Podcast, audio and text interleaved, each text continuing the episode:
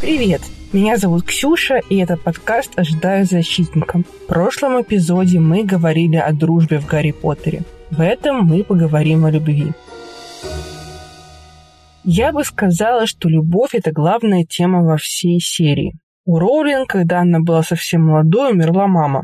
Также Роулинг незадолго до начала работы над первой книгой сама впервые стала матерью, причем матерью-одиночкой, столкнувшейся с бедностью, и всю свою боль, переживания, все свои размышления о том, что значит материнская любовь, она перенесла на страницы.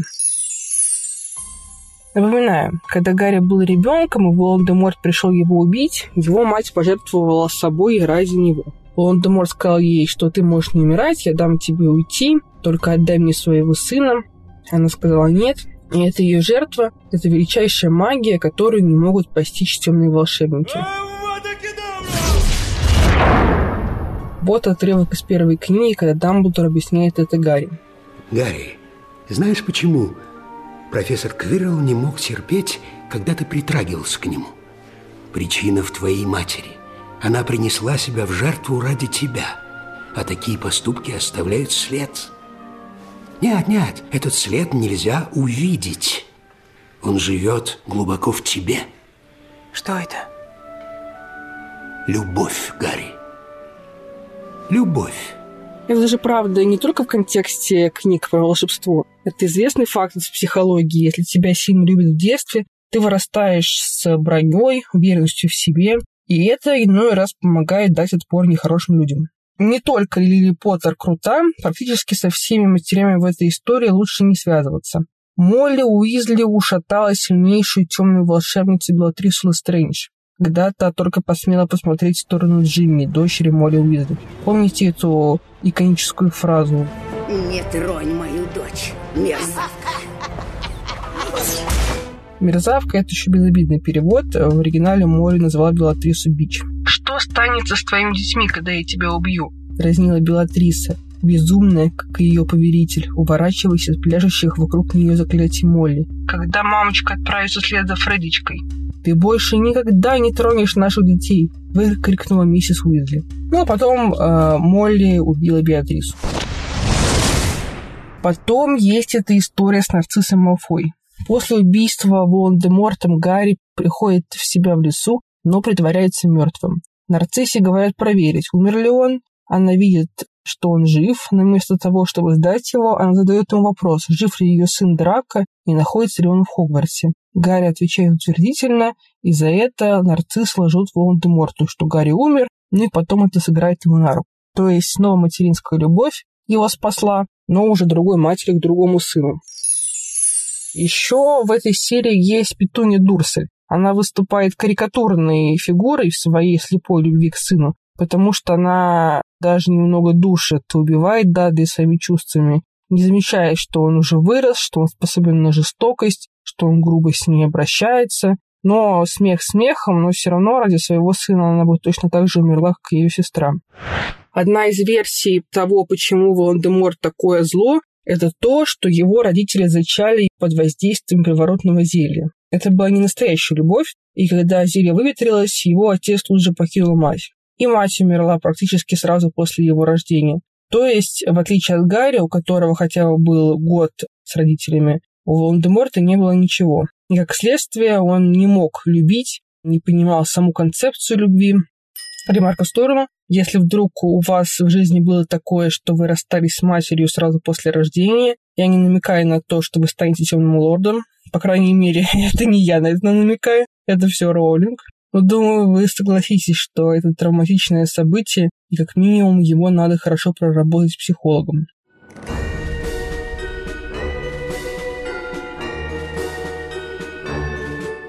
Еще, когда мы говорим о любви в Гарри Поттере, мы обычно вспоминаем величайший плод-твист. Это то, что Снег все эти годы любил мать Гарри.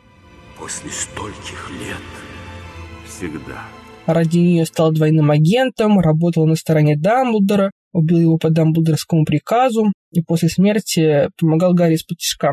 Разное очень отношение к этому персонажу. Для кого-то он сразу стал любимым после того, как его тайна вскрылась. Мое личное мнение, которое я никому не навязываю, что любовь к Лили – это лучшее, что было в Снеге. Он был не очень хорошим человеком, с детства ввязался в плохую компанию, потом стал пожирателем смерти, потом, когда узнал, что Лили собирается убить, попросил убить только Джеймса и mm. Гарри, наверное, возможно, в надежде, что потом он сможет замутить судовой. И он был жутчайшим абьюзером в роли преподавателя. Я просто как э, жертва школьной системы образования не имею никакого сочувствия к учителю, который издевается над учеником и получает удовольствие от своего издевательства. Я даже не говорю про Гарри, который был похож на своего отца, который в детстве булил снега. Ну, ладно, просто пустим это. Я говорю про Гермиону, который он снимал очки за то, что она отвечала на поставленный им же вопрос. Или говорю про бедного Невилла, у которого Богарт принимал образ Снега. Или помните, как он заставил оскорбить плохое зелье Невилла его же жабе? Это как Гермиона его спасла. Представьте, что ваш учитель заставляет вас убить вашего питомца. Как это объяснить любовью к Лили, я не знаю. Ну и, собственно, есть любовная линия самого Гарри. Сначала он западает на Джоу. Гарри! Джоу! И я просто обожаю, как выписаны их отношения в пятой части. Под обожаю я имею в виду, что это, конечно же, абсолютная катастрофа с этим призраком Седрика Дигори, что у Гарри за плечами, что у Джоу. Если вы посмотрите в словаре слово «кринж», там будет ссылка на те главы, где описывается свидание Гарри и Джо в День Святого Валентина в Ордене Феникса. Ну, и как это было? Мокро. Потому что она плакала. Ты так плохо целуешься? Я уверена, Гарри целуется вполне прилично. Жизненно и правильно, что не первая же девушка, на которую он запал, стала его будущей женой.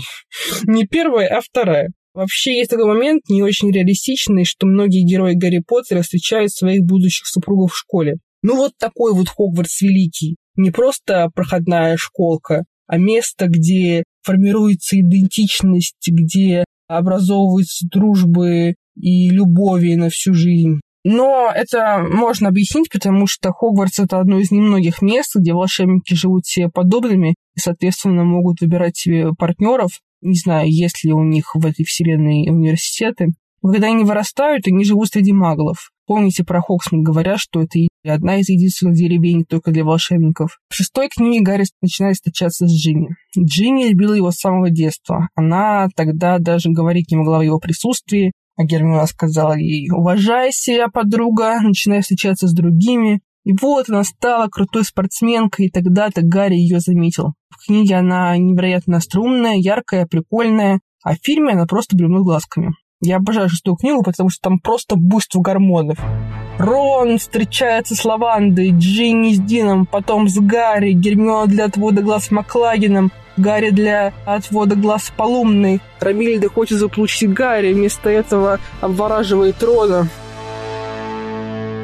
Короче, полный расколбас. Когда сниму сериал по шестой книге, там будет такой типичный шедевр про молодых людей в общаге. Но они только целуются. И когда школа заканчивается, они как-то резко и быстро начинают друг на друге жениться. Как это сделали родители Гарри, Флёр и Билл. Возможно, общество магов пуританское, секс без брака не поощряется, и просто так встречаться, если вы не школьники, вам нельзя. Там есть какие-то призрачные намеки на эту сторону жизни, достаточно призрачные, достаточно эксплицитные для детской все-таки книги, когда Гарри вспоминает, э, что ему по ночам снится Джимми, делает там с ним совсем какие-то дикие вещи. Или Рон дарит ему книгу о способах зачаровать волшебниц и говорит, что эта книга не только о работе с палочкой. Или была такая сценка в седьмой части, когда у Гарри день рождения, Джинни зовет его к себе в комнату, и вот что говорит.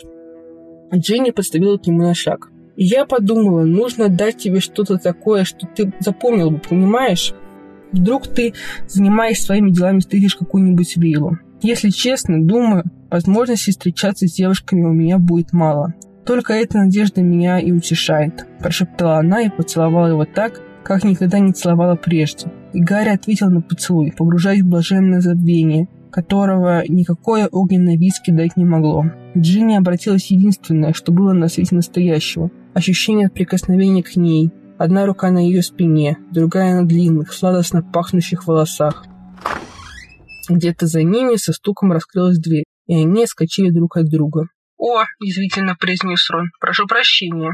Какое-то в этой сцене предполагается продолжение, не находите ли, если бы их не прервал Рон? Вообще, Роулинг лишний раз не разбрасывается любовными линиями, ей проще сделать героев одинокими. Не в смысле страдающими от одиночества, а в смысле сингл. Например, преподаватели Хогвартса у нее почему-то массово не замужем, не женаты. Хотя они могли бы, скажем, перенести свою семью Хоксмит, которая рядом с Хогвартсом, в котором они живут. В общем, когда на HeadHunter встретите вакансию преподом в Хогвартсе, подумайте дважды, как это может сказаться на вашей личной жизни.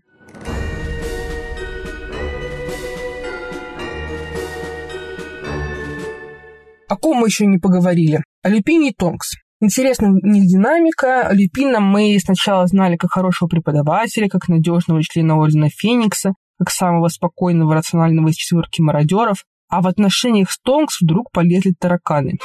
«О, я тебя недостоин», «О, я слишком оборотень», «О, нашему ребенку лучше будет вообще без отца, чем с таким отцом». Взял вообще бежал Тонкс, когда она забеременела, решил присоединиться к тинейджерам в их квесте по спасению мира. Что это как не кризис среднего возраста. Пришлось Гарри его вразумлять, за что его посвятили в ранг крестных. И в конце Люпин с Тонкс умерли. Что, мне кажется, было совсем не обязательно, но Роллинг, наверное, хотела прикончить всех мародеров, показать бессмысленность войны и повторить ту же ситуацию, что и с Гарри. Вот Тедди, маленький сирота войны, но зато у него есть клевый крестный. И последнее. Хочу высказать свое мнение по поводу великого вопроса, должен ли быть Гарри с Гермионой. Сама Роулинг в позднем интервью говорила, что жалеет, что свела Рона с Гермионой, если вы принимаете то, что говорит э, Роулинг в интервью за канон. Я, конечно, не Вероника Степанова, не скажу, у кого какой психотип, кто шизоид, кто истероид, кто с кем совместим, но могу точно сказать, что и Гарри, и Гермион оба лидеры, ведущие за собой людей, вдохновляющие людей, активные деятели, искусственные маги, проклятым дитя Гермиона министр магии, Гарри глава мракоборцев. Мне кажется, им прям идеально быть друзьями, поддерживать друг друга, давать советы. Но быть вместе, наверное, нет. Но я слышала, что бывает такое, когда два великих больших человека вместе, когда один партнер гуру бизнеса, другой гуру эзотерики. То есть они сильные и большие люди, но в разных сферах. Я сейчас не обесцениваю Рона и Джинни, не говорю, что они слабые и прогибающиеся. Про Рона и его карьерный путь я особо не знаю, но знаю, что Джинни сначала была профессиональным игроком в Квидич, потом стала спортивной журналисткой. Очень даже реализованная личность, просто в другой сфере.